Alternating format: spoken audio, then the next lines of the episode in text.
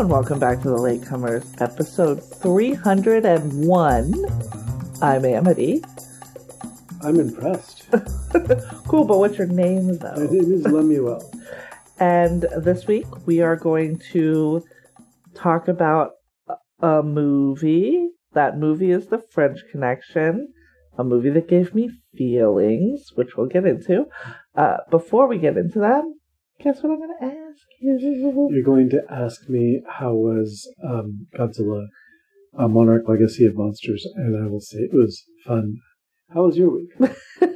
it was good. Okay. I also saw a thing that I liked. I liked that thing, but I also saw another thing that I liked, which we'll talk about at the end of the episode. And uh, I finished a project that's been going on for three weeks, Yes, you have. and I'm so excited about it. Good. It's a it's a weird project in that I just I don't know what do you call it? Like I re I fixed my living space. Right. I tore it down to the studs and I rebuilt it better than it was before. You threw out that which does not give you joy.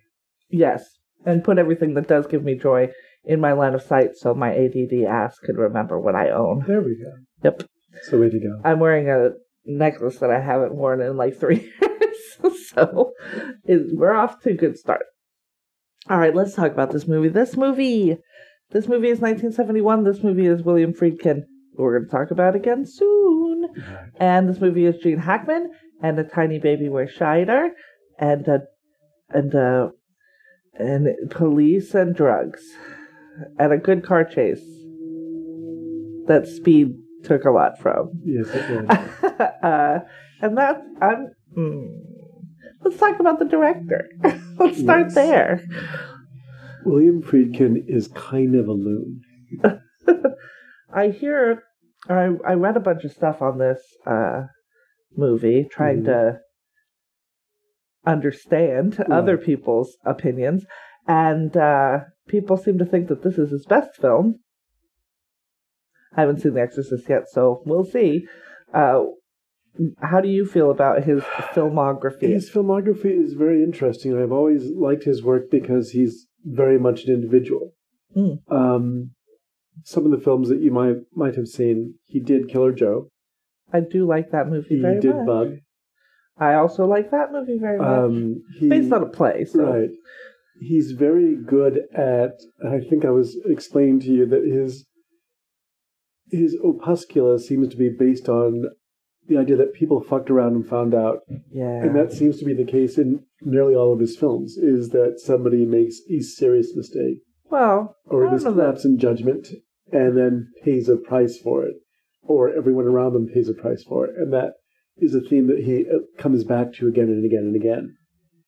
He's a very interesting director in that he's sort of idiosyncratic. He likes his films to have different feels, all of them. Mhm, yeah, Uh, so that yeah. The I'm looking at this list, and I'm just like very different from the French Connection, which would be very different from the boys in the band. right.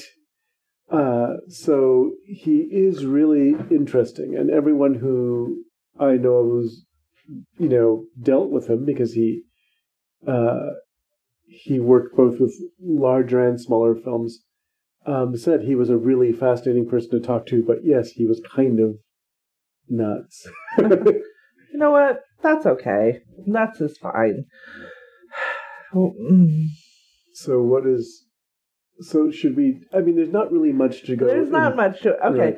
so um, fundamentally, this is a movie about people, and those Right. people are well. It's about a person. Let's be realistic. Mhm. As much t- time and space as we spend with the other characters, this movie is about Gene Hackman as Popeye Doyle. That's what this movie is about. And here's the thing: I hate this man. Right. I hate this man deeply in my soul. And so did Gene Hackman.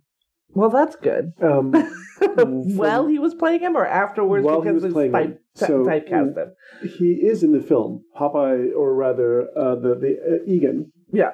uh, the actor that. Uh, So this is based on based loosely on a true story. right, Eddie Egan and his partner Sonny Sonny Grosso, Grosso. who um, they nicknamed him the opposite of sunny, which was Cloudy, which is why Is Roy that Scheider why? goes by Cloudy. Okay, because his na- his nickname, yes. So, uh, it's Popeye Doyle. Popeye is not his real name, and it's Cloudy is his is Roy Scheider's nickname. And the whole time I was like, why is he called Cloudy? Right. And I will say this: Roy Scheider is in a lot of this movie. Roy Scheider has approximately nine lines in this movie. Well, see, so these two men, the, the bust that they're dramatizing, Yeah. Did actually happen. right. Uh, the and they were two cops who had a ridiculous arrest record, and so they would bring in lots of people to night court every night who were just for, Black. Well, yes, but what I meant to People say who is were people black. who were not because they worked in Harlem at the time, um, and they would bring in lots of people on just tiny little charges. Yes, but they were bringing them in constantly, and that a judge gave uh, Egan the nickname Popeye. There's a couple of different explanations for why he called him Popeye. yeah. I'm. I don't understand. I doubt he was eating no, spinach, has- and I. and Friedkin made that very clear. I don't nothing think it to has do to with do the with Sailor his Man. forearms. Oh, okay. Uh, it has to do with either he had a thing for women, particularly saw that. women wearing boots. yeah, It's, it's That very kept happening. That, that happens. That was real life. He just loved women in go-go boots. That was a thing of his. fetish. Got it. All right, and uh, according to one interpretation, it's Popeye because he's constantly keeping an eye on, Like a wooga, like Yeah. that kind of a thing. Gross. or he was keeping an eye on all the neighborhood traffic because he was sort of, you know, he would come in to a bar or place rousted, and then, you know, do you know what who I am? I'm Popeye Doyle, Right. or rather Egan. right. Um, also, he was once there's a judge who, having been brought in case after case after case in one particular evening, that were Egan's. He says um, he gave him the nickname Popeye, which stood for um, let's see, people. Uh, plenty of people enhance your evening. That's a. That's dumb. Nobody did that. Well, that's That again that's a claim like- from the book. Utter bullshit. So that's okay. all probably the reason why, uh, because there was a, a a number of different stories about how he got this nickname. Gotcha. They didn't. Uh, Friedkin didn't ever bother explaining why he. There's a lot of things they don't bother explaining. Right. There's a picking your toes in Poughkeepsie which through he line. explained also again, not in the course of the film, that it was something that these two cops did to disorient people and get them to just slip up while they were uh, trying to get information from them. So, in other words, one of them is Egan. Apparently, was uh, from what other people described him on the making of this film, was this very larger than life character Yeah. who, the moment that he and uh, his partner, Cloudy. uh, Cloudy, right, uh, Grosso, they made this huge drug bust. They actually, you know, found this. In, yes, the drugs were in the car, the whole thing. They got the drugs. They Mm-hmm. did not make a drug bust. Let's be very clear. They caught low level people. Right. Nobody got more than four years in prison. And the, the well, what one of the complaints was that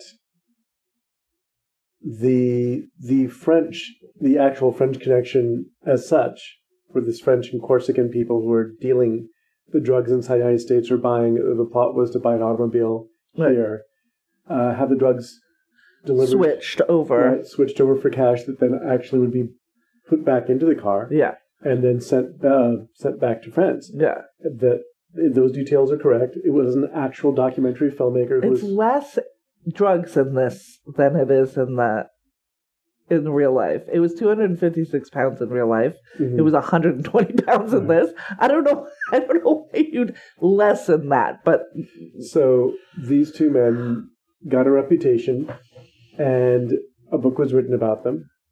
The it was written. It, how much of the story is absolutely true, we don't know none. because Very little. the author essentially kind of starstruck them.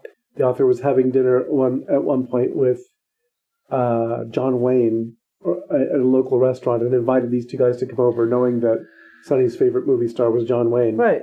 And so he was so starstruck that he just kind He's of he's he, Right. they're both going to embellish what happened. right. But Eddie Egan apparently, according to Grosso, just completely took over the conversation Shocking. and made it the Eddie Egan show. Uh huh. And so from that point on, it it was really taken from his point of view. Right.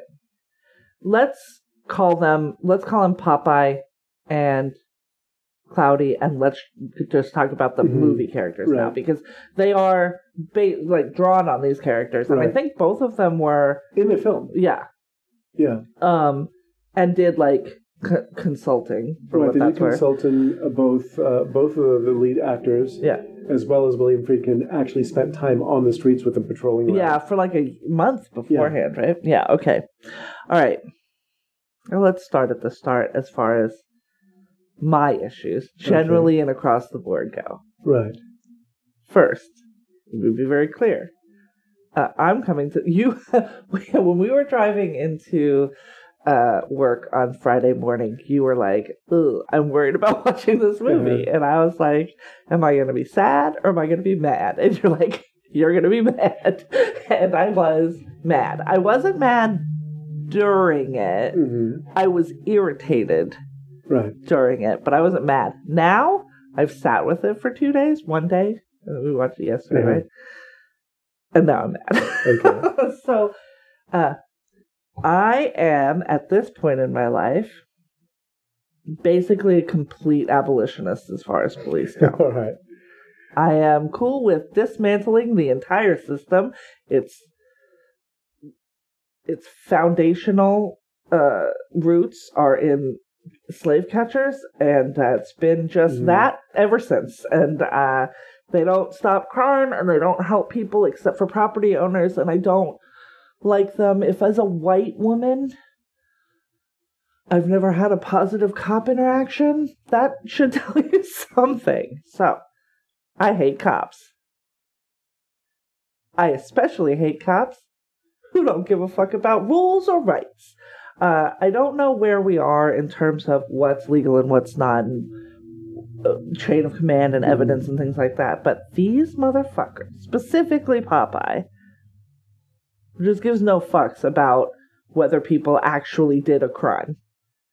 Like it's Well, what bananas. what um what I got from this film because the first the, the opening scenes take place actually in Marseille. hmm Um, I actually really like the opening. mhm, We have a, a dude who is a cop, right? Right. And he is targeted by basically the our main bad guy's assassin, mhm. Almost a bigger part of the movie than Right. than the um, Charnier. Is that? I'm gonna get his name wrong. Well, Um, yes, just don't call. They have a nickname for Charnier Oh and his assistant. Every single person uh, in this movie is either referred to or uses slurs. right. and generally both. Generally both of those things are true. It's a lot. It's 1971 so time and a place i guess but Mhm. like ugh. all right. So and it, so he shoots him this assassin shoots this guy dead hmm in the face. Like it was a violent shot. Right. and uh and then because it's in the streets of France, um this dude was carrying a baguette because of course he was, and the dude the the assassin reached out reaches down and picks up uh the baguette and tears off a piece and then takes it with him when he goes, which is amazing. Uh so that's where we start, and then yeah, and then the cops. Mhm. And uh, right at the beginning, it, y'all, I gotta tell you, Speed. We've talked about Speed. We talked about Speed Mhm. earlier in the season. I love Speed so damn much. This movie or that movie steals shit from Speed from fucking front to back. Right. Starting with Cloudy gets shivved in the very first fucking scene he's in, just like Jeff Daniels. Like it's, I mean, he gets shot, but same, same. Cloudy gets shivved. They bring in whoever the perp is, and this is there's a lot of that. He keeps going. Do you pick your toes in Poughkeepsie? Like it's this whole thing, and I'm just like, that's first of all, that sounds gross. Like I am upset by the phrasing and the whole thing. Um, but also just like, what the fuck Right. are you In- in talking about? no, There's like no background. in the winter, right, in Mhm. New York.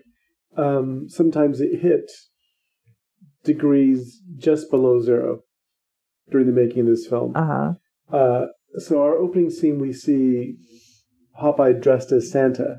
That's right. That's what it was. He's to the Santa a thing. few small African American children. Yeah. The best interaction he has with nearly Black any kids, yeah. African American character in the entire film. And his partner is tossing a bar. Yeah, They get together. They he, at one point he gets everyone's drugs out. That's a, a that's in a later bar. scene, but yeah, they're right? they're But his thing is to just toss bars all the time. at least as yeah. The first thing we do is we see them just chasing this black man, hmm just full tilt hmm through the streets of New York. And upside, they don't shoot him, so there's that. Uh, and then yeah, he stabs Cloudy, and then Popeye gets all hmm violent with him because he stabbed his partner. Brings him in. It is that's fine. Um, this is when we're in the police station. We keep hearing that Popeye's hunches led to the d- death of a cop. Are we mm-hmm. ever going to know about that? No, we're not. We're never going to hear about that. And guess what? It's going to happen again. And then, so at the end of this day, Cloudy, stabbed, just wants to go home. And Popeye's like, no, let's go out. I'll buy you a drink. And they go to the Copacabana, which is not where I did not realize that's where they were. And they're having a drink at the bar, and Popeye is scoping. He's just looking for crime on his off time. Apparently, cops in 1971 or 69, whenever this actually took place, don't have cases assigned to them. They just decide what their cases are going to be, and that's what they Mhm. do. And it's bananas. I'm just like, you can't just go into a bar, think that dude's acting shady, and then tap his phones and tail him and shit. I'm just like, don't you have Right. actual work to do? What's going on? It seems like whatever details about actual policing um, were left out of the film because it was too much of a procedural, and that's not necessarily what Friedkin wanted. That feels compl- like that feels so irresponsible to me. Mm. Well, because all that's left is what Friedkin experienced having gone on patrol with him, which is that tossing a bar is what both Hackman and um, and Scheider and Friedman all saw them doing.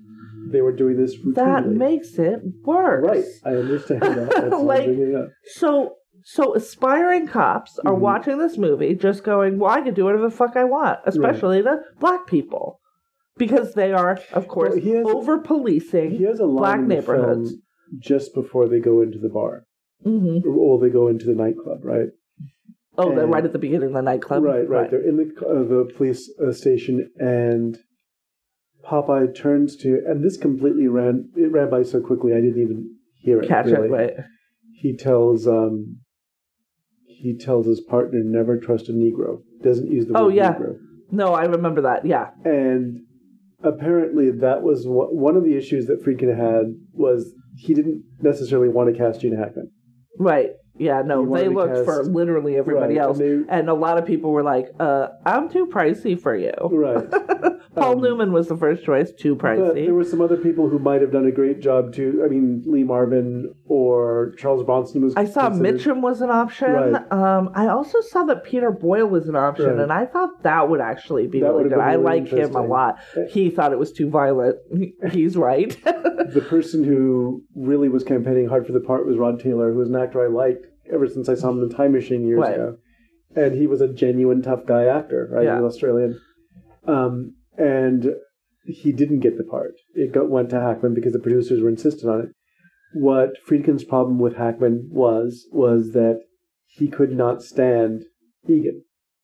It's like I Hackman couldn't. Hackman could not. He's like, you're a disgusting human Right. being. He's like, I can't he's do a it. disgusting human being. And he says that Fried, uh, Friedkin was saying, My issue with Hackman's performance is that he was not willing to go into this weird, dark place to find out who this guy was.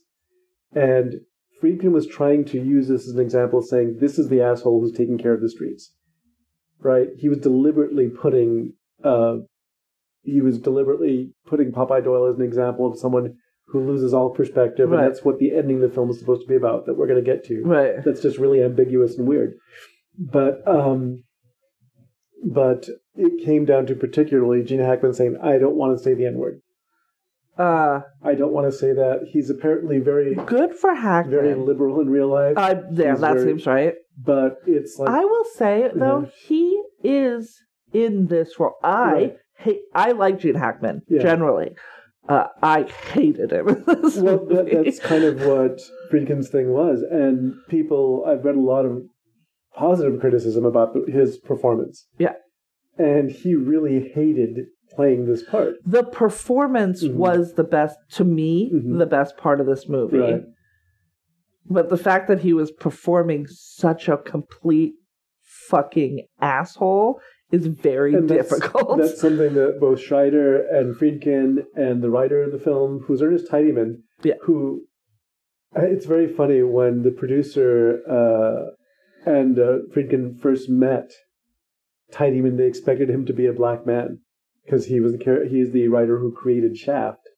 Turns out, no, Shaft was written by a white dude. He- he's Shaft a- was supposed to be a white right, he dude. was supposed to be a white guy. That's right. I knew that weirdly but, in my but, head. yeah, they were expecting that because of the success of Shaft, and here he goes as a white guy from Ohio, going like, "Wait, hold it, he, wrote, he wrote this." But um, so again, it's like it was for um, in terms of trying to capture that personality. That scene, that early scene, really kind of bugged him because I like I don't want to do this. Don't wanna do it. And Friedkin's telling him, but the whole point is that this is the guy that you have patrolling the streets. This is the guy that's has who's assigned himself this mission to keep us safe, and everyone's with him up until the end when he starts going off the rails, and people are still kind of backing him because Yeah. his hunches, right? Except his hunches, they keep saying Right. your hunch led, your last hunch led to a dead cop. So why the fuck hmm is he allowed to follow his hunches? Like normally, if you're a cop killer, they kill you. like unless you're one of here them, I guess. Yeah, then, Like- no spoiler, he actually killed somebody. Yeah, and this, yeah, not even a cop, right. a Fed. Which is that true? I don't know if that is. I didn't see couldn't find anything saying yay or nay. My guess is Yeah. no, Right. because they were transferred, but he kept his job. Right. So, mm, uh, yeah. So somebody in the storyline part of IMDb wrote maybe one of the most nauseating and infuriating phrases that I have ever read in my life, and that is this. Popeye Doyle, a short tempered alcoholic bigot who is nevertheless a hard working and dedicated police officer. The fuck? Right. That's insane to say. Right. It is. Hackman's take on him was if this person didn't. This is the one uh, from having known the actual Egan, Yeah. the guy, is that he goes, this guy, he lived to do this and he couldn't do anything else. Yeah. And that was it. This is why he. But he also couldn't do this. Right. He couldn't do this right. He couldn't do this legally. You know, the, the, the, um, this was part of, and we saw another film on a similar to- uh, topic, a little bit uh, different in its approach, which would be Dirty Harry. For sure. Um, Which came out a couple of months after this, Right. a few months after this. but it was part of this kind of genre uh, or genre of police officers who have been exposed to so much violence that they're very much on the edge of violence themselves, and then the, something happens that tips them over. I will argue, though, that Gene Hackman is exposed to so much violence because he initiates violence. It's not like. the, the Harry Callahan character, if you remember, he, acts once it started, Yes. but he acts with so much conviction that people wind up getting killed. Yeah, but- he, he loses he loses control when he's in it. right. Uh, Popeye never Right, has he control. There's no the control. situation to begin with. You know, um, Cloudy wouldn't have gotten stabbed Yeah. had it not been for his just manhandling everybody in this bar, Yeah. and then blames the victim. They never trust one of them. Yeah. uh, in essence. Yeah. Uh, it's like, but yeah, but you started this. Yeah. you know? And then they're sitting, and the Right. same thing. They're sitting in a bar. They're Mhm. like, "That dude looks shady. Oh, look, he's talking to this other shady dude. Right. We're gonna. This is our new case. And case." by the way, they're all assigned again by ethnic identities. yes. The Jewish oh my guy, god. the Italian guy, the, yeah, and they follow him around. Well, all through the next day. Yeah. And what's odd is that that apparently Not just the Uh-huh. next day. From that night at the bar, Right. they stake out overnight and they see him the next morning as Mhm. they're coming back from the club. Like it's Yeah, banana. and apparently that was also true. It's the, that that the genesis of the entire uh, story happened that exact way. He, you know, uh, Grosso was Grosso was trying to get home, and He said, like, "Let's go drink because I just always drink because he is deeply an alcoholic." Right. Later, we see him waking up at dawn in a in bar. a bar, Right. which that bartender, God bless, because he was like, "Well, I was supposed to go home four hours ago, but I guess fuck me because this dude is passed out." And then he goes and picks up a girl on a bike in big boots, long Right. boots, high boots. Um, but yeah, so he's very obviously an Handcuffs him to alcoholic. his. His ankle to the bed. I don't know. It's very strange. Um, but yeah, so he. So, my takeaway is Mhm. police in New York Right. in the late '60s, early '70s just made up their own crimes and followed them and tried to prove Mm. them, which is not what. Well, maybe it is what cops do. I don't. It just seems Right. totally out of hand. It's not like you never hear his um, superiors go, "You have other things to work on. You're letting these other cases go to you know." Go. All he does hmm is find people to charge crimes Well, with, uh, charge with crimes. is like, and this is um, a comparison that gets overused, and it's not flattering, or it shouldn't be. Is uh, describing a person as a bulldog, hmm and that's kind of what he does. He sinks his teeth into something, and he just keeps shaking it until something shakes loose. Yeah, and I, I think that we that- see some terrible weed, but like, yeah, he goes and tosses a bar. As you say, it's a Mhm. black black bar. There's no one in there that's white. It's just all black people. He forces them up against the wall. He makes them out turn his their pockets. makes him refer to him as Mister Doyle. Mr. Doyle. Um, he th- there's a bunch of like those little like almost key envelopes, Mhm. little uh, Manila envelopes that all have apparently pot in them. He's looking for something harder, but they're all, it's all well, there's pills too, but oh that's right yeah. And then he takes one of the guys who walks out of the bathroom into a back room. Um, and I was like, oh, this dude's an undercover cop. And then he was. And then he gets to punch him in the face to prove that he's, he, you know, to keep his cover or whatever. Mhm. But he, he goes in and he's like, none of these people have any, any hard drugs. And I'm like, well, you have an undercover cop in here. What are you even fucking doing here? Right. Like, it doesn't make any sense. And then he, the two people with a bunch of like little envelopes in their pockets, like I said, just weed, um, and pill. You're right, weed and pills. Um, they have outturned all of this stuff uh, into a pile on the bar. They've been cuffed. And they're they're forced into the payphone um, booths and have to stay there. And then they're cuffed and taken out, both of them, with none of the drugs they had in their pockets. That's just left on the bar in a pile. And I'm like, you're gonna take these dudes to jail with literally no evidence because you left the fucking evidence back in the bar, and they're definitely gonna go to jail. Like they're definitely gonna get convicted of Right. something and go go spend some time in jail. And it's like, how do you not even need evidence? Like, what the fuck is going on? I mean, racism. Right. Remember when I said slave catchers? It's that again. Um, and it's just like, it's so gross. It's just gross. And then, yeah, every time, even the white characters they're referring to by, you know, ethnic, or not ethnic, but like nationality slurs, Mhm. right? Um, sorry, everyone. I'm going to say what they call the French frogs with the various Well, na- number Frog after and frog, Frog one and frog two. Gross. Frog one is uh, played by uh, Fernando Fernando, Rey. Who is Spanish, and that was odd too because apparently, what it was a mistaken yeah, case of Friedkin mistaken identity. said to his uh, the casting director, uh, that guy from Belle de Jour who did the, the film, um, you know, give me that guy, and he got another actor, A different one, yeah. And then they found the one that they wanted, but then he didn't speak French or English, and they're like, "Well, I guess we're going with the other one," which is wild. And and the thing is that Fernando Rey gives a really good performance. yeah, he's good. because he plays someone who is the opposite of Doyle in that He's got he shows not one single emotion through this Yeah. entire movie. Even when he's like up Right. against it. And he's the- so chill. It's the actor wild. that plays the uh, his connection in states Yeah. is Tony uh, Tony LoBianco. Lobianco. and um, and there's a scene where LoBianco is talking about talking to his uh, his lawyer Uh who um, and he's saying this guy is he's he's got brass balls. He doesn't flinch. He doesn't do any of that. Uh-huh. He's never freaked out about anything. that's why He's he's, really the, in charge of all the things. right.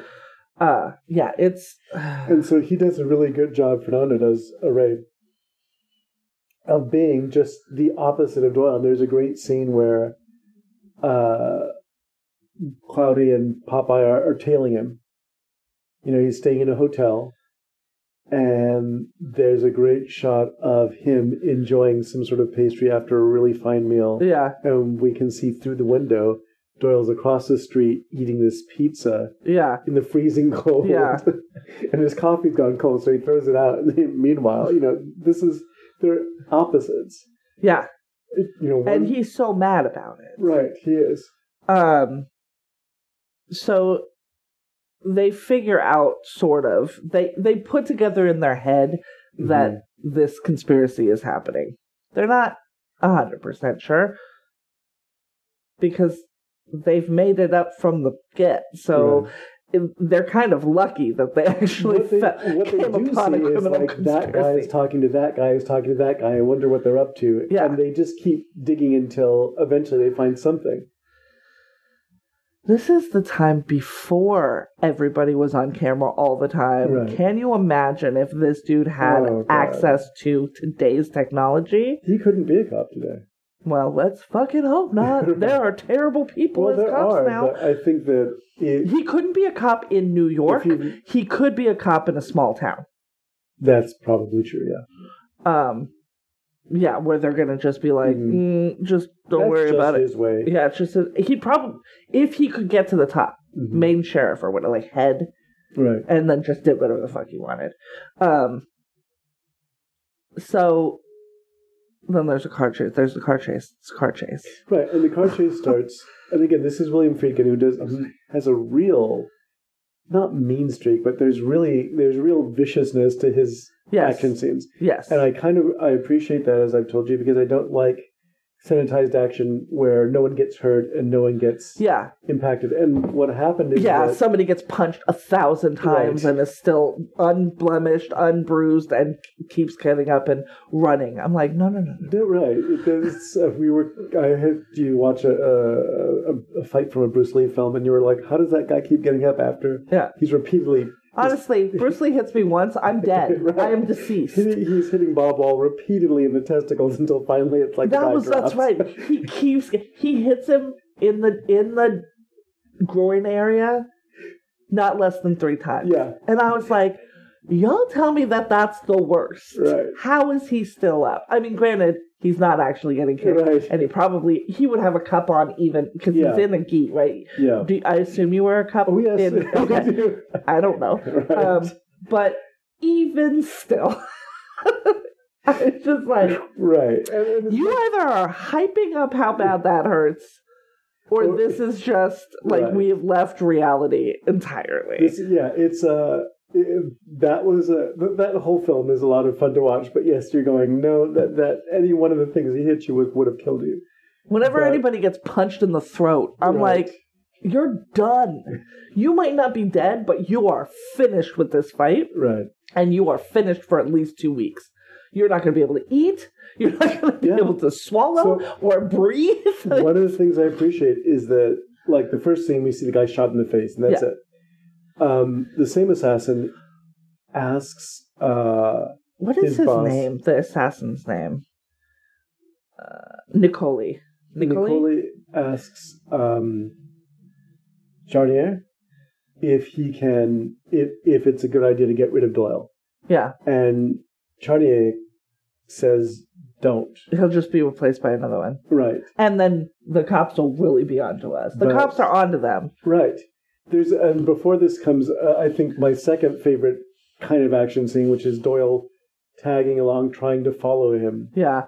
and they play a real game of cat and mouse. I will say the f- the ch- the tail scenes, uh, the ta- you know where they're following people in traffic in this movie, so much better. than Vertigo, where Oh he's just God. driving around out in the open. It's like she could definitely see you as the only other car in this alley. What the fuck are you doing? But yeah, I appreciate that scene where uh, Charnier is very much aware that Doyle's following. Oh him. yeah, hundred percent. and Oh the yes Right. the the train and he's so not sh- like not cool about just like do do do do do like Popeye is like as soon as he, he knows he's been clocked he'd Right. already been clocked previously so he knows that Charnier knows what he looks like right. and he's just so conspicuous in his trying to be inconspicuous Mm. but yeah, he gets on the like he'll get on the train, then Charnier will get on the train, then Charnier will get off the train, then he'll get off the train, but then he gets right back on the train. Like it's this whole Yeah, thing, and it's then at the end, he of course Charnier ends up on the train. Mhm. Doyle of course ends up not on the train, and Charnier just gives him a little little finger wave, bye. And, it's very Doyle good. Chases the Chases train, the train and tries to open a Pulls door. on his hat, like he's just. That hat is ridiculous. He's a, is a pork pie, right? it It's was. ridiculous. Um, so But- yeah, so he's like wound up. He's like, I'm gonna get this Mhm. guy, and then yeah, Nicol Nicoli Nikolai. I don't. Mm. It's a French name, and so I'm He definitely not shoots, right. or he attempts to actually just ignores Charnier's advice, and Because he likes to shoot people, preferably in the face. So he tries to shoot Doyle from a distance and hits a woman pu- pushing her pram. That's right. He's he's got a sniper rifle Right. up on a roof, and yeah, he hits. A, he just straight murders a mom, just a mom of a baby. right. It, and, and that's kind of what um, it felt very real. Like yeah, he's hiding behind the tree, and then these women come out of the crowd and just start like, "Are you okay?" And he's yelling and at he's them. like, "Get away! There's a sniper. You need to go." Uh, At another point, he's running to try to get to the roof of the building because he sees where the sniper is. yeah, And he passes two kids just looking at him through the window, smiling like, "Hi, Mister Officer. What are you?" You scream, you know. nobody knows he's a cop. Well, I mean, He's a sweaty man who Right. definitely smells like gin, running in in full plain clothes. and that leads to a really remarkable chase. yeah, during which it starts out on foot, it gets onto the train. yeah. Uh, uh, the assassin Nicole gets on a train. Popeye misses it, so Mhm. he goes down and he commandeers a car. Here, see, sp- also speed. And then I looked Right. at you and I said, "Can you really do? Can cops do that?" And you said yes. I don't know what the rules I are. haven't seen anybody do it in a long time, but yes, it used to be But something that was Keanu done. Reeves does it in Speed, and then he he gets he finds out where the next Mhm. station is, which is weird because it's an elevated train and he's driving under it the entire time. Mhm. You're not. It's gonna stop Right, at a place to- that looks like a station. Like what? He, um, but see, the thing is, we have the, the misunderstanding because we deal with a BART system where it just stops at every stop. And I guess that's right, and they don't York. necessarily in there. Like, and if it's Um, an express or whatever. Right. Okay, fair enough. And they have wider tracks, so they're they're switching too, which is what the guy in the Yeah. from the train's doing. so Yeah, he's driving you thought he was driving always on the wrong side and he would only drive on the wrong side of the road Mhm. like he's not going up a one-way street the wrong way right. he'd drive on the wrong side of the road when there are people parked at lights and stuff Mm. and so yeah he's he's going back and forth driving he's technically chasing the train Mhm. but what he's really doing is swerving in and out of traffic trying to get to the next the station he needs to get to and apparently they had um they had scripted a bunch of like stunt drivers to stop short Mhm. and then they kept not stopping short and hitting him and that's what's in the movie Right. that's why he he like his car is fucked by the time he gets to the end of this Interestingly enough, um, this is the same stunt driver who did the doubling for Steve McQueen in Bullitt. In Bullitt, yeah. And the same producer who's like, get me something like that, only try to jump it up a little bit. And he, they wanted Steve McQueen was another option for this, Mm. Right. and he's like, I just was in I- Bullitt, I- I'm not I doing this this again. Also, that wouldn't have worked. no, I think Steve McQueen comes across as too polished to be this guy. Yeah, Um, and I think the choices that we you mentioned, including Peter Boyle, that would have been a good one. Yeah. Later on, the same character was played very briefly in a television show, show about Popeye Doyle, yeah. and it was in O'Neill. Oh yeah, And it's For like, sure. There we go. That's another. that's a really good. That's a really guy. good choice, actually. But, Um, and I think Mitchum would have been fucking terrifying. I don't find this man terrifying. I find the fact that he exists in the space that he exists Right. with the power that he exists with terrifying. But this man, I'm not scared of him. Yeah. Well, so the the scene is really tightly constructed. Um, It is very well shot. It's Yeah. long too. right. And it, what I liked about it is that it alternates between hmm Doyle On the ground. on the ground inside of his car having these reactions. There's Yeah. a lot of scenes of of Hackman screaming and you can't see what he's saying. Yeah, and he's, you, you hear him honking, which is nice because Mhm. in car chases too often, Right. you're not hearing them honk, and he is honking his way through this thing because he's not slowing at lights; he's just blowing light. Also, he's in a just a car, just Right. some dude's car. Nobody knows that's a cop, yeah. so it's just some lunatic drive. Which where are the cops trying to stop the lunatic driving like this Well, down the streets yeah. of New York? I mean, like. I, I, apparently, there was the, the, the takes that were done with uh, Hackman in the car, uh and they mentioned that it took like a two week kind of shoot. Wow. And then either uh, probably just before that, the stunt driver had gotten into the car and just went nuts. He's driving 90 miles an hour. What? Friedkin is sitting in the back seat of the car with the camera shooting it himself because he just thought, you know, I want to be a part of the action, What? and if if it goes wrong, then I'll take responsibility for it. And apparently, someone clipped a bus on the way there. He really did that run. And it was based on the fact that when they were told there had to be a car chase, Yeah. because there wasn't in the script necessarily, he, uh, or at least it wasn't given any detail, Yeah. he had to sit there with, I forget the guy's name, last name, but his first name really was Fats. And, But it's like it was Thomas. Something Right. like that. Fats Thomas or something like that. and he, they were getting all sorts of locations for local locations, actual places uh, that, because Friedkin said he didn't want like the second or third floor of the buildings up, which is what everyone sees in Manhattan. He wanted to get the sub basements and the kind of grungy, dirty parts of the, the city. And they took a walk on an L train, and that's what got them the idea. It's like, what if we're trying to chase the train? And there's a lot of interesting cutting between Nicoli on the train, getting more and more hyped up. He shoots a cop. He shoots another man. There's, you know, he takes over the, the, the train itself. itself. Yeah, he shoots the security guard or the cop, whoever's Yeah. on it. Then he runs through. Runs, runs, runs.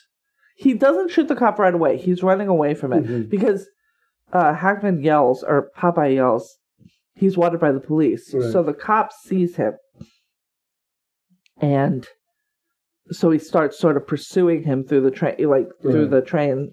And he sees him, but he's not interacting with him. He's just trying to run ahead. And I'm just like, where do you think you're going to go? Right. There's the front, and then that's it. That's as far as you can go. Um, but he gets to a, a door that he can't get through, and that's when he shoots the cop, Mhm. freaking everybody out in the in the car. Then, if I see a cop chasing a dude who's fucking straight up running through my Mhm. uh, train car, I'm already scared. I'm just like, this isn't good. This could end up very badly. Uh, he so he shoots him. He gets through. He finally gets up to the front of the train. He forces his way in, and he To the operator. yeah to the operator who are they both black. The cop was Yeah. black. I think the operator was also black. And he says, "Skip the next station," which is where Popeye is aiming. Right. And he does. He doesn't want to. He's like, I gotta stop. And he's like, he. I think he says something like, "If you stop, I'll shoot you." Right. And he's just shot somebody, so there's no reason to believe that that's not true. Uh, so they blow through that station, causing this to go on. This chase to go on longer. As they're coming up, I think to the next station, the operator it looks like he has a heart attack. Well, right. He has a heart attack. There's like a delegation of men who come to the front of the train who are like trying to find out what. Oh yeah, hey, on. what are you doing? Everybody, chill out, man, chill Right. out. And I'm like, well, you're gonna die, And that guy does. and he does. Which is strange too. He's shooting at close. Not strange. What's the the uh, he he shoots both the officer and this guy, the Hmm. leader of this this group, who's asking, "What are you up to?" Vigilante. Right. Nope. Uh, he shoots him at close range with a huge gun that just blows horrible sized holes Yes. in these people. Yeah, It's pretty bad. it's wild, especially compared because Popeye, we gotta, I should note, has a very small snub nosed gun in his ankle in an Right. ankle holster, and that's the gun on him. And somebody asks why he does that, and, and then hears that, or like jokes, I guess, that he's heard that other people do that so that they can like get up on a lady and she won't know you're a cop. right. Gross. But consistent with this. Seems character. right, yeah, Right. but also gross. Uh, so, uh, right at the end of the at the at the end of the line, there's a train, and there's nowhere to go, Right, because the operator has had a heart attack and yeah. he's fainted or and he's collapsed. yeah, rather. collapsed, and so they run into the train, and it's not like they must have slowed down or something Uh-huh. because there's no way at that speed if they hit another train He's that anybody in the, front the, the he's not. He Right, let so off he- on the right. throttle. Okay. Because yeah that dude in the very front of the train if they hit it full impact would have just died right. that would have just been it. Uh, but he doesn't die. He leaves. He jumps out. And he runs runs runs. And by this time popeye has caught up. Right. his car is fucked that car is i'm like Not that his dude car, is the other, the other guy's car, right. yes. e- worse even than the dude in Speed, who is Harold Perrineau, Right. is the guy whose car is commandeered. He ends up staying in the car, but then he gets driven into the water Right. jugs that they, they have out there as, I guess, it, to keep collisions fr- from being as bad as Uh, if they hit a cement thing. Wild. So he jumps off, he runs, Popeye catches up and shoots him in the back Mhm. just shoots him in the back, which was a bone of contention. Apparently, the producers were like, "Well, that's just murder. You can't Right. do that." And Friedkin was like, "No, that's what he'd do, so that's what we're going to keep in there." Like, well, well, he's also constructing a story that, in Yes. the end, goes in a, di- a direction. And at this point, you're also supposed to be saying to yourself, "This guy is not the hero of the story." There is no hero of this as story. as he's as they keep trying to point out, or the way the story is is directing you, is that Doyle lacks focus and is now just he's angry and because realistically, too, he's probably drunk. Right. I don't know that there's a point in this movie where he doesn't have blood, when alcohol you, in when his you blood. saw it, right? You said something like he just shot him in the back. You were Yep. surprised by it, and I thought, and is that guy? Get, he's going to get arrested for it, but he just shot a mom. No, I know the killed dude a just cop, killed a bunch of people, but person. So a, a cop's right, at least now, I don't know if it's true then, but Mhm. it must have been because it was brought up as that's not self defense, that's Right. murder.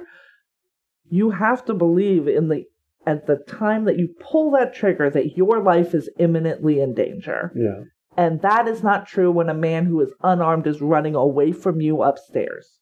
Yeah. It's just not. It's in no way is that. You might want to shoot him because you watched him kill all these other people and he, and he made you do that crazy chase and you almost died several times. That doesn't mean you get to shoot him in the back, except you do apparently. And then they they trail this car. This car that's just sitting outside of the guy that started it all, right? Like Mhm. it's it's uh Sal's outside of Sal's um apartment, I guess. Is that where it is? Or outside the shop? Anyways, they they they sit there and do a stakeout on it and it doesn't go anywhere. And finally they're like, I don't know, this is the car, we're taking it. I'm just like, okay. not a warrant to be seen anywhere in this movie. Uh, well, that's not true because they do get wiretaps on the Right, Sal's they- home that's and how they discover phone. that the, the voice of the Frenchman. That's as- right. Or oh, they use another term for it. Yeah, there. there is a third character in the sort of conspiracy. Uh-huh. It's um, which is a film director, a French film director, Uh-huh. who is the one who brought the Lincoln over, like the the original car with the drugs in it. I don't know that he knew that there were drugs in it. He knew he was doing something for some shady dudes. He finds out eventually. Yeah, but I think right, at the beginning, he's like, I, I'm just doing this thing. They're going to pay me whatever it is. He was supposed to be scouting for some, or he, that's the, the ruse is that he's scouting for a move, like locations for a movie. If that's true, I don't know. Uh, but after, at a certain point, I think before they take the car, he's like, this is too much. I am out. Like, whatever Yeah. you're going to do, I'm out of it. So Cloudy and Popeye take in this car, impound this car. It's a it's a fancy Lincoln. And the the mechanics at the police impound lot take this car apart. Cut it up, Hmm. everything. Which is why I'm confused by the next scene. But and they don't find anything. And and Popeye keeps going, I know it's in there. I know it is. I know this. I did it, but he doesn't have any fucking proof because he's going on his hunch, which, if you'll recall, got a cop killed earlier. How? Who could say? And finally, Cloudy's like, "Hey, how much did the thing weigh when when we brought it in?" And he gives a number. And Cloudy's looking at the owner's manual, and he's like, "It weighed 120 pounds too much." And then he looks at the manifest when it because it came over by boat, um, and it had weighed too much then as well. So they're like, it's, it's 120 pounds over. So there's something in here that's 120 pounds. And I was like, nothing in the trunk then? Okay. Uh, but they, he says, I've taken everything out except, was it the running board, boards or something like that? The rocker panel Right. which I believe is like when you open the car door, the the thing you step over Yes. basically to get into the car, right? And so they they uh pry up the panel and then there's like a like an insulation layer and they peel that up and then inside there are a bunch of bricks of cocaine 120 pounds worth in the two sides of the car and they find that. And then at the same time we see charnier at the impound pissed because his car was it, towed uh, because that's the story that they gave and he wants it back. He's ordering them to get it back to him. Now this has to be done asynchronously. Yes. because they do give him back the same car and it doesn't look like they just so- destroyed it. the guy who is taking apart the car in the film is the person who did the exact same job in real life. mm, They called him as a technician and a consultant, and he's like, "No, this is what we do." And they Yeah. just a lot of this film is done documentary style, yeah which is the idea is to make it seem as, like as something you're looking real. at on the news, right? Uh, down which the, makes it worse down to the shaky camera and the entire Yeah. bit. yeah Um, Yeah, there was some sh- there was some handheld stuff in here where I was like, I can't look at that. It's too. Right. I need that steady cam. I'm I'm well, weak. it was a few years out. Um, but uh, but yeah, so they, according to, and it was, as you're saying, it's not because the car was taken apart and put back together again, as Friedkin said, in a six-hour period, Okay, which Yeah, is because- nuts because they put it right back but here's my thing: together again. they would have had to cut out. They would cut the headliner. So Mhm. cars don't really have it now, hmm but there used to be just a thing of cloth across the top, and that is where you'd hide things. They cut into the seats. How? How did they return this car ostensibly totally unscathed? I just don't understand it. But apparently they did it. I don't believe it. That's what I yeah, and it looks like it's happening literally at the same time. Right. Like Charnier is definitely not sitting there for f- six hours. Obviously, there would be some time before he realized he had to go do this. But it is we're seen we're we're shown those things basically at the same time, Mhm. and it's like magic. Like, voila, here's the same car. But that's fine. And so uh, we've also had a scene where um, Sal, our the low man on the totem Mhm. pole, has traveled to DC along with Charnier separately, but they meet up in DC. And Sal's like, "Hey, we need. th- It's too hot. There's too much heat on us. We need some. We want to do extra. We want extra time." And Charnier's like, "Nope." Just very chill and very like, "That's not. Nope. See you on Friday or whatever Right. it is." And uh, but they met there because they knew they knew Popeye was watching them and whoever else. Uh, so Devereaux is the name of the film director that was supposed to drop this car off. Right. And he was like, nope. So Charnier takes that job over and goes directly to uh, make the handoff. And it's what, $32 million Something like that, yeah. is the, the amount um, because this cocaine apparently cocaine? Heroin. heroin. This ho- heroin is extremely pure, so they're going to be able to cut it and make it go a long, way. long way. And so street value thirty-two million dollars. It must be more than that because they're giving him thirty-two million dollars. So street value is going to be more than that. Why would you give exactly what you're going to make? But that's fine. And so the exchange is made, as you say. They pull up the um the I forgot again. Rocker. They pull up the rocker panels on th- their car, the the Lincoln that they've had the drugs in Mhm. and on a sort of similar style car that they had bought at a police auction for twenty nine dollars or something. Yeah. I was just like, you get shit cheap at a police auction, but not for under a hundred dollars. Um, well, maybe if it's like riddled with bullets and full of blood, then you can have it for ninety nine fifty. But like, it was 57 Plymouth Fury. No, That's how Christine became. yes, don't do that. Like explicitly, don't buy a fifty That would be really, that would be a Fury. great crossover. It's like, I want that car. It becomes the haunted She's like, You're not cutting me open. right. That is not a thing that's going to happen. You know, she'd just eat all of the heroin. It would be a mess. Yes.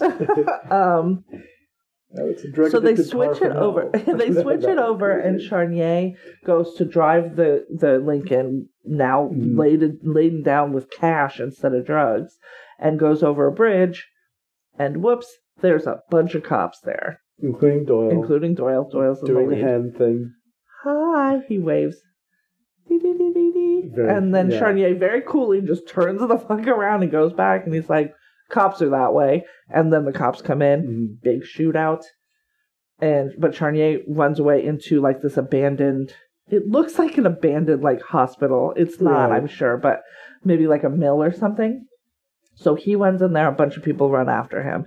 Doyle almost shoots Cloudy Uh, at one point he's like it's me don't shoot me right and then not a minute later in the film film time uh popeye sees uh like a shadowy figure in the Mhm. distance and before he knows for sure who the fuck it is he shoots him and it's the fbi many agent Yes, that's right. He he unloads on him. That's right. Not all of his bullets, Right. but maybe at least all but one. Maybe that's why there's only a single Right. shot at the end. Um, and he has now shot and killed a federal agent. So Popeye's hunches have now led to the, the deaths of two law enforcement officers. Good job. And as is like, you what? You killed this dude. What the fuck are you doing? Popeye gets up and runs, and he's like, I know I can get him. I know I can get him. And he runs out a door. And then we stay on that shot. He has left the frame of the film. Mhm. And then we hear one single gunshot. And then Popeye Doyle and Popeye, you know, these two people got uh, transferred to a new division. This person got uh. Charged with a misdemeanor, but it was thrown out. This person got charged with a misdemeanor and did two months. This person got five, four years for a conspiracy. Charnier was never found. Yeah. Like that was he got away and was never found. So there is this ambiguity at the end where it's a single bullet or single gunshot. right. So, what did you think happened? I read it as there are two different possibilities. I think the probability is he used his last shot to try and shoot at a figure in the distance and he doesn't make Hmm. it. Well, there are three options. That's one. The next is he shot him and the police covered it up, so he Right. got away and and it was never found or whatever, right? So Mhm. extrajudicial killing.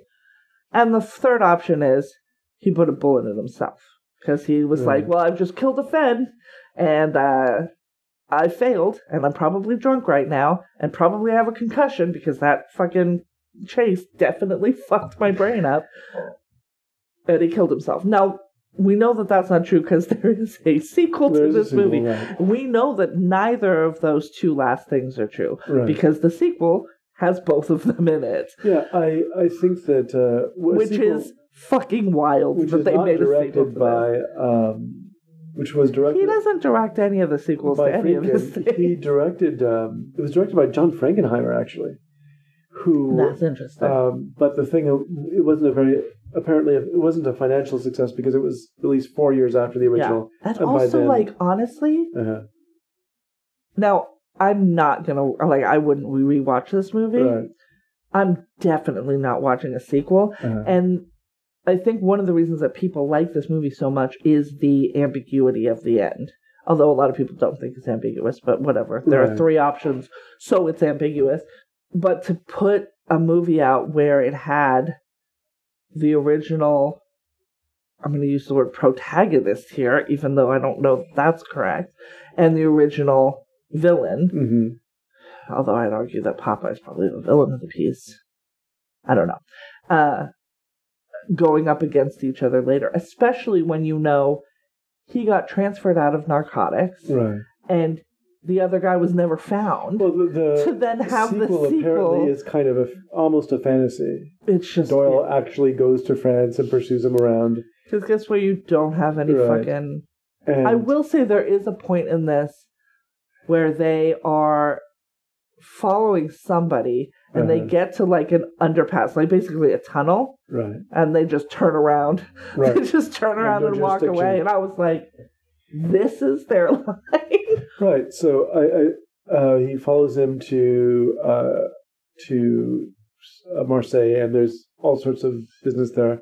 Uh, Frankenheimer, if you remember, directed both Ronin, which Yeah. was a film with lots of it's faces really good. Yeah. Yeah. and also directed The Manchurian Candidate. Uh huh. So I'd be curious to see it from that point of view. Like, what Mhm. would he do with this material? But by I am surprised, given how Uh, much Hackman did not like this character, that he came back and did this again.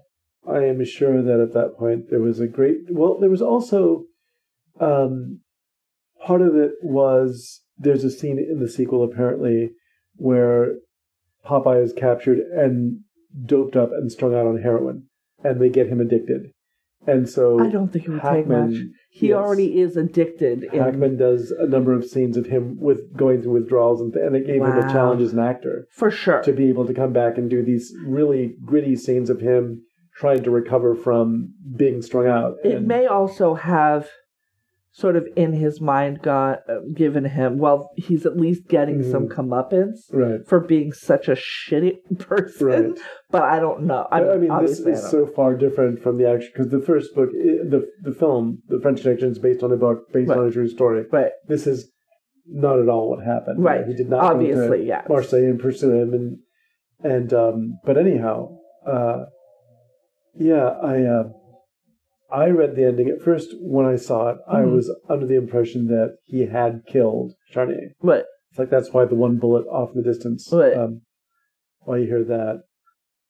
i will And that- say that's one of the louder the the first shot that we get like the Mhm. the in the very opening scene the bullet like the the gunshot sound is very loud Yeah.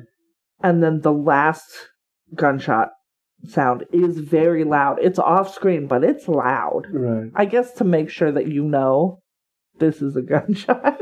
Yeah.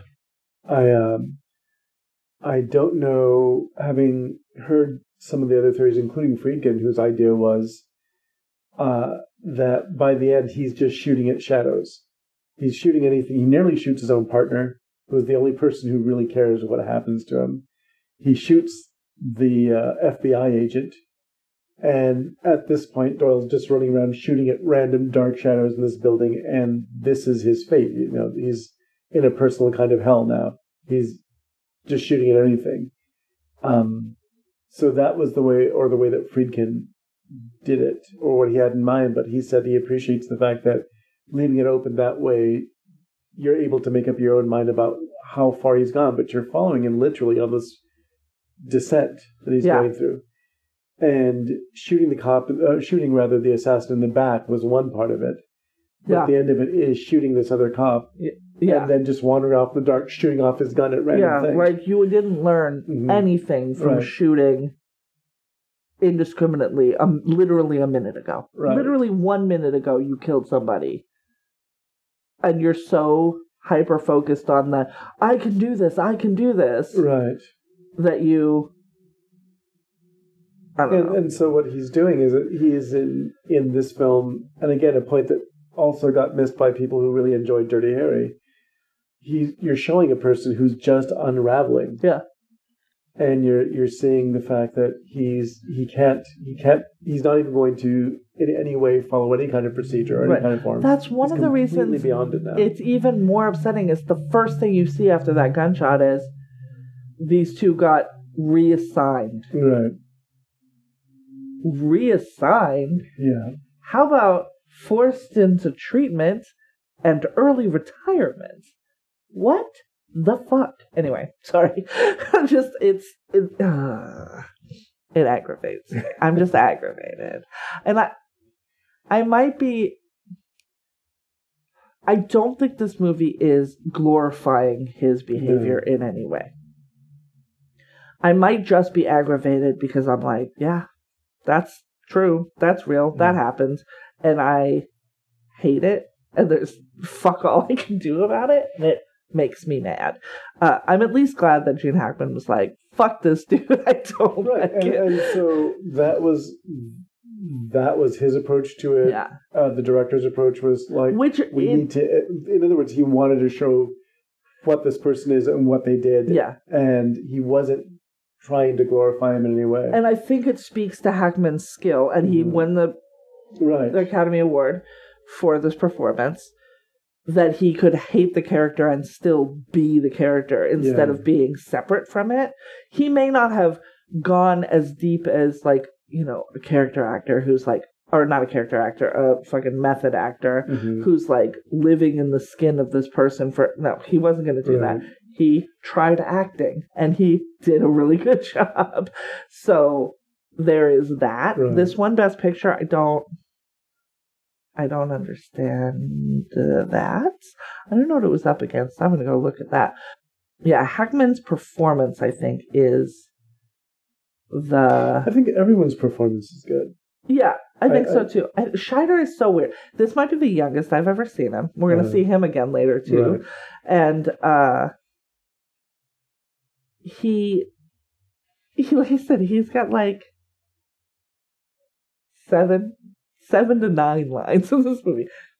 That's obviously a gross understatement, but he probably speaks about ten percent of what Popeye speaks. Yeah. Like it's it's not from his perspective, and he is very clearly like the opposite side of the coin. right I mean, he's probably racist. They still use the slurs, all Mhm. of this stuff, but he is not.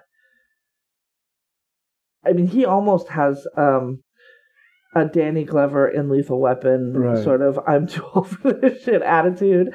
Like I, and like at one point, somebody asks him something about whether he agrees with with Popeye or whether he's going to back him up or whatever, and he's like, "I'm with my partner," and he says it very sort of resigned, yeah. Like I'm not happy about it, but he's my partner, so here we are. apparently the actual police pair right grosso and, and um, egan were very much opposites and egan had gone through any number of partners who couldn't stand him. Surprise! And so when those two got along and had this remarkable arrest record, Uh, that kind of fueled this sort of uh, the story. They're always playing good cop, bad cop yeah, because one was a good cop and one was a bad cop. yeah. So this was up against Clockwork Orange, Fiddler on the Roof, The Last Picture Show, and Nicholas and Alexandria. Huh. uh, and for Best Picture, and that's almost the same list as director. Uh-huh. Uh, with the, whoever directed Nicholas and Alexandria wasn't nominated. Mm-hmm. Uh, John Schlesinger was nominated for Sunday Bloody Sunday. Those and then Klute were the big sort Mm. of, but Last Picture Show took everything that this Right. one didn't take. That's an Roy Scheider was nominated, but didn't I win. can really understand then the, the sort of feeling that this was another golden age for films because that's a really good selection of movies. The Last Picture Show is just I've never seen it. yeah, it's something. I'm trying to think right now. Uh-huh. There is a woman singing in the Copacabana, but I think, and then there are the women that are sort of um, over the women that had been shot, like you Mhm. hear their voice in the background. I don't think there's any female speaking parts in this movie. Um, there is Tony Lo Bianco, Lo Bianco's wife. Does she? Do we hear her She, say she anything? does have a conversation both with him and later on with uh, Roy Scheider okay. uh, when he's sort of like flirting with her uh, about uh, posing for some underwear or something. Oh, okay. Yeah, yeah, yeah. Um, let me think. The the woman that he, Hackman picks up squeaks, but she doesn't Right, say Fernando Rey's anything. wife, that character, Charnier's wife, is in one scene in the film. Oh, I don't remember that either. Okay. nothing. Okay. Um, oh, right at the beginning. Right, because she has That's a right. really fancy. That's his wife. She was so much younger. Hey. Was it him or was it? And I'm, I'm trying to think if there's anybody else. It wasn't Devereaux. It was. Yeah. It was his. It was his. okay, Um, that's right. She was at the right at the beginning. That was that seemed like such a separate thing. Well, I think it was trying to establish the fact that uh, the the difference between the contrast between him and Doyle was the fact that he had this. He's this like he's got this fancy. It. You know what it felt like? uh, Um. The end of one of the Bond movies. I was I was about to say he feels like a Bond villain. he seems like a Bond, villain, but one of the I don't know which of the I think it was one of the first two of the Daniel Craig Bond movies Mhm. where at the end he like goes to like this house on the sea, oh yes, that would be in the end of Casino Royale. Casino Royale. Mhm. That's what it felt like because they are at this beautiful house on right on the sea. Um, and yeah, she's like excited that she's getting a present. It has the fanciest fur coat I've ever seen. Uh, yeah. So okay, so there are female speaking parts, but but twenty lines max, I don't know. something like that. I mean, it's a man's world, which is another thing. I, I uh, sometimes I don't notice it during. I'll notice it after. If but I get tired when I watch two hours of just dudes. It's exhausting to me. So that was another sort of thing about this movie Mm. where I just am deflated. I just like dropped like, like three inches. I need to like sit up straight. But um, so what did you? Th- I think that car chase is I think the car chase is one of the best constructed just scenes in a film. its location in this countdown Right. is a little bit baffling to me. I am seeing that a lot of people consider this to be the greatest car chase that ever was and ever will be. I don't know I about Don't that. know about that. And I'm not even like they're talking about, you know, Fast and the Furious will never live. Fast and the Mhm. Furious is 90% or it's a lot CGI. It's not as good. It's just not going to be think as good. what it what it has the advantage again it has over something like Fast and the Furious is the fact that um, these are real people who are in actual peril, and in the Fast and Furious Also, films, These are times when the cars were made out of metal. right? In the Fast and Furious films, you have cars jumping from building to building. Yeah. cars just things driving, that are not. being chased by submarines. Yeah. there there are so Cars in space. right? Like it's not. There's no way of actually having anything to relate to. Whereas No, it's not like a car chase. It's like a cool. It's a set piece. Right. It's not a car chase. But this it, it is so realistic in an actual location with uh, everyone's been on it. Well, not everyone, but most people have been on an elevated train. We have all the time. yeah. Yeah. Uh, most people have been underneath one. There's you know. Yep. But Uh, like also sometimes on the day. right. It's just there's so much to relate to that you get a real sense of the danger in this. Yeah. and I, I think that's the reason why it works and the reason why it, it succeeds. Um, the gags that get pulled during the, the, the chase scene too, particularly the baby carriage. Yeah. Which from is, Speed, again- also in Speed. Yeah, Speed is like just Right. yoink, yoink, yoink, It's like- yoink, yoink. But you know what Uh, Speed gives you? A protagonist, a dude you like. That's probably the approach that they took, which is this would be really good if we could, if it was more of the, the central part of the film. Yeah, if you, I feel like it widens your audience too. Right. To just have deeply unlikable characters, stem to stern, hmm is tough, and it is going to narrow your audience. Right. And I noticed there are, you know, it's got like a crazy high, like 96% on Rotten Tomatoes or something Uh-huh. like that. The only people at the time that I could see speaking out with a negative review were women. Mm. Because they were like, it relies on violence, it relies on this, that, and the other. Like, it's not particularly engaged. Like, it's, it, it really alienated women. I think it alienated and not to say that Ebert, Siskel and Ebert, because they both gave up four stars, they're- weren't working Mhm. together at that point. They were Right. separate still, but are not empathetic people. But it feels like the more empathy you have, the the less patience for this film It was also have. part of a wider spectrum of movies. Look at the movies even nominated that year. Yeah. Right? just, I, yeah. It- It's just like this is is this is running against How is people? How are people not just popping fucking Prozac after going to every movie? but Seventies films are fucking right, but there was rough. also as I look at the the films The Last Picture Show or Fiddler on the Roof and I don't know what the last picture show is. um it's a I've never seen it's a it. film about uh, a guy growing up in Texas in the 50s. And that's basically Maybe I have seen it. yeah, it's in black But- and white. And it's Cybill Shepherd and it's Jeff Bridges and it's it's a really But also a Clockwork Orange. right a Clockwork Orange. But So- my meaning is when you look at all of those films together, it's like it's such a wide spread of movies that you could say I really like this one And not that one. and, And, that's that- fine. and that's fine Yeah. because there were films where Yeah.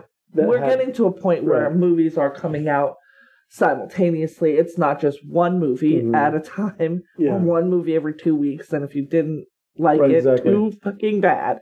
Uh, so maybe, yeah, that, that makes sense. Here's a fun fact Popeye's Louisiana Kitchen is named after this character, Yeah. which is bonkers. Yeah, so that's this movie. Thrilling for sure. yeah part of it at least. Aggravating, 100%. Number eight on the list. I don't know. I don't know. We're going to stop talking about this movie now. You want to know what we're ta- watching next? What are we watching? We're watching some Burbs. Oh, okay, that's gonna be interesting. It's going to be The Birds next week. Another Hitchcock. It's Hitchcock. Hitch- There's at least two more. There's yes, there's two more Hitchcock after the birds. Uh, yes, there are two more after the birds. So when we get to the end of this too, I want to line up all the Hitchcocks and see if they did that in the Right. right order too. Uh, so Tippi Hedren having a real, real bad day um, in the birds, close to us. We've been to that Yeah. place. We've been to Bodega Bay where they have the. Bay, We went to go see the schoolhouse, The and yes, there was a crow. If you remember, sitting on the fence. no. and the three of us, it was me, you, and I think Alex were Yeah. up there, and then the other couple that was there. We all got back in our cars, kind of Like, quietly, like, no, mm, we've well- seen how this works. We see what you have a lovely day, Burb. we will be leaving you alone. So, you know what surprised me about that was I was looking it up earlier to see, sort of schedule my life. Uh, That movie is an hour and 59 minutes long. Yeah. I was very surprised. And I don't remember the first time I watched it feeling like it was two hours long. So I'm curious to see how that. there's a lot of character development before we get to That's true. the There is. birds. And speaking of roles for women, Tippi Hedren does get a nice, There's a lot of women in this Right. movie. juicy role to it. Yeah. In fact, I can't remember any dudes in this movie Rod right Taylor, now. Rod Taylor, I'm, who oh, right. is supposed to be Popeye. The only kid right. to that guy could have done it. Mm, we'll see. So that's next week. Uh, Uh, until then, I know what you're gonna recommend, but go ahead and recommend it. I-. I really enjoyed two things we saw this weekend, but I know that you're going to recommend the other one. So, You don't know me. uh, you think? I really enjoyed Monarch, Legacy of Monsters. Yep, yep, yep, yep. I like Gojira. Gojira. I like that the first time we hear his name, it's Uh-huh. the Japanese version. Right. That made me happy. Uh, but it's a it's a really fun TV show. It's very much uh, yeah, it's like watching the X Files with kaiju. It's Apple TV. hmm It just started, so the first two episodes dropped. Mhm. Um, and by the time this airs, a third will have dropped. Uh, and I think Wednesdays is the day that it comes out. And uh, yeah, it's really fun. It's Yeah. got some very weird time jumps. Like there were points where I was like, "When Right. are we?" Which I think they're doing on purpose, but it is It's about the founding of this organization that any if you followed any of the the MonsterVerse movies, starting with Godzilla through Godzilla vs Kong, Godzilla King of the Monsters, Skull Island, it's sort of following the foundation of the organization that by the time we get to King of the Monsters or Godzilla vs Kong actually just tracks the Titans the Titans. Yeah, here. yeah. Um, and so Mutos. yes, I think they're still in Muto. and it's the character that eventually there's flashbacks to John Goodman's in it, but he's there are flashbacks back to his youth Yep. And Kurt Russell and Kurt Russell, back to his son as the younger version of right, which is really funny. It's so good though to watch them to get like that Right. those scenes back to back because you're like, oh yeah, that dude definitely could grow into that dude because that dude is gonna grow into that dude. Yeah, it, it's a really it was a really fun show, and I appreciated it. And um, yeah, I'm looking forward to what they do on the show next. So, w- what do you recommend? okay, I'm gonna recommend the Marvels. Oh, really? Yeah, What shut up, you don't know me.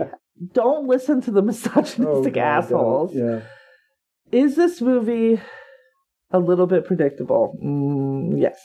Is this movie hitting some beats that other Marvel movies have made? Yes. Why? Because there are 33 of them Right. and they've done all of the things. Is this movie super fun? Yes. Is this movie star a bunch of ladies on both the villain and the good guy side? Absolutely. Is this movie directed and written and produced by a bunch of women? Yes, it is. Such a breath of fresh air after mm-hmm. this movie, this man movie that we had to watch. But that's not why it's good. It's good because it's a comic book movie that is fun.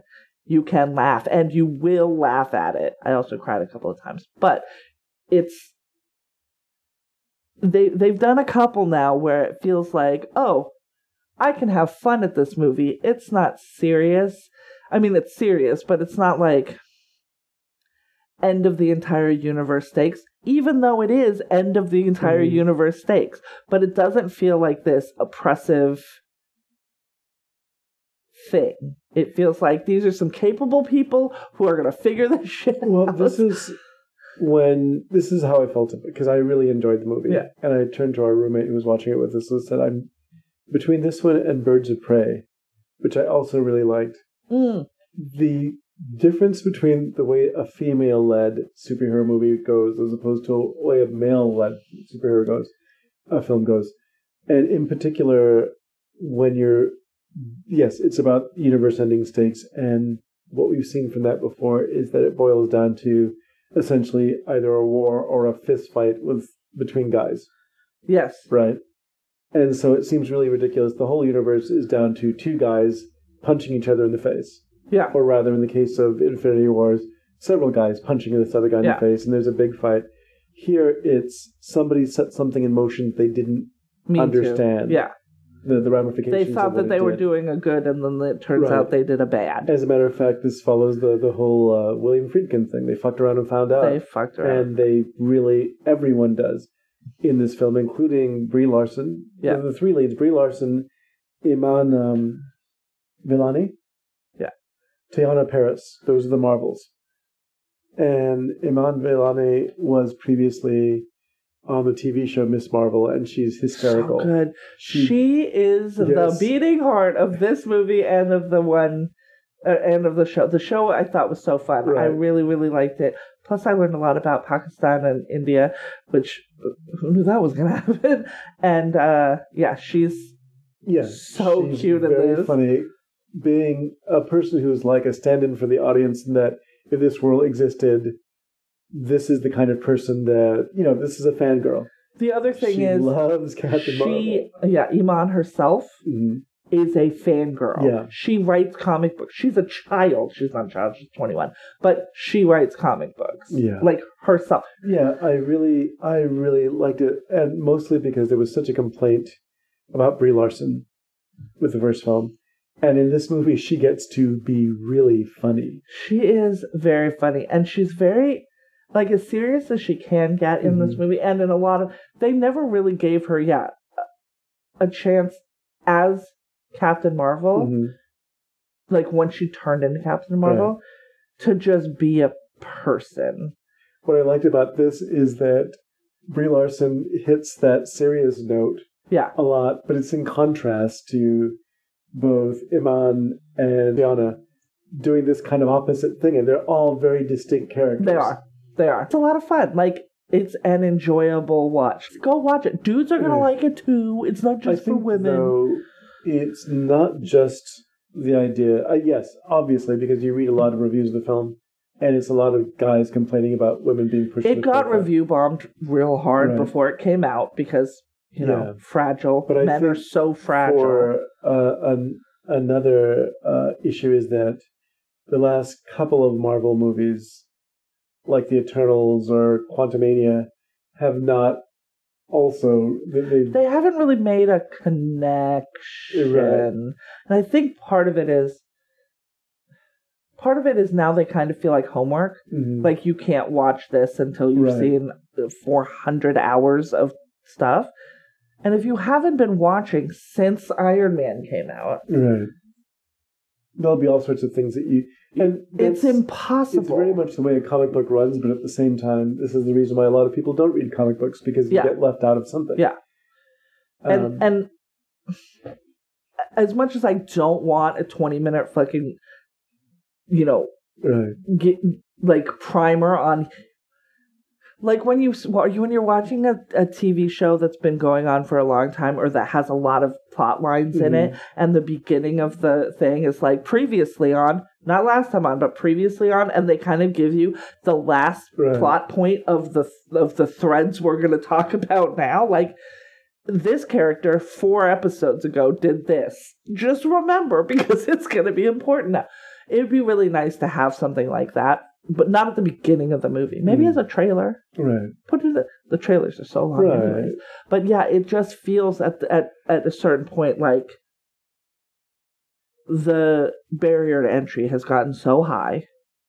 And then there's the fucking the dudes that are like, if you haven't seen every single thing, then are you even a really a fan? Which Well, see, that's Fuck and this is something I said to you and our roommate what after the movie was done, which is part of the complaint seemed to be that there are hardcore comic book fans who are like, but this isn't like the comic book.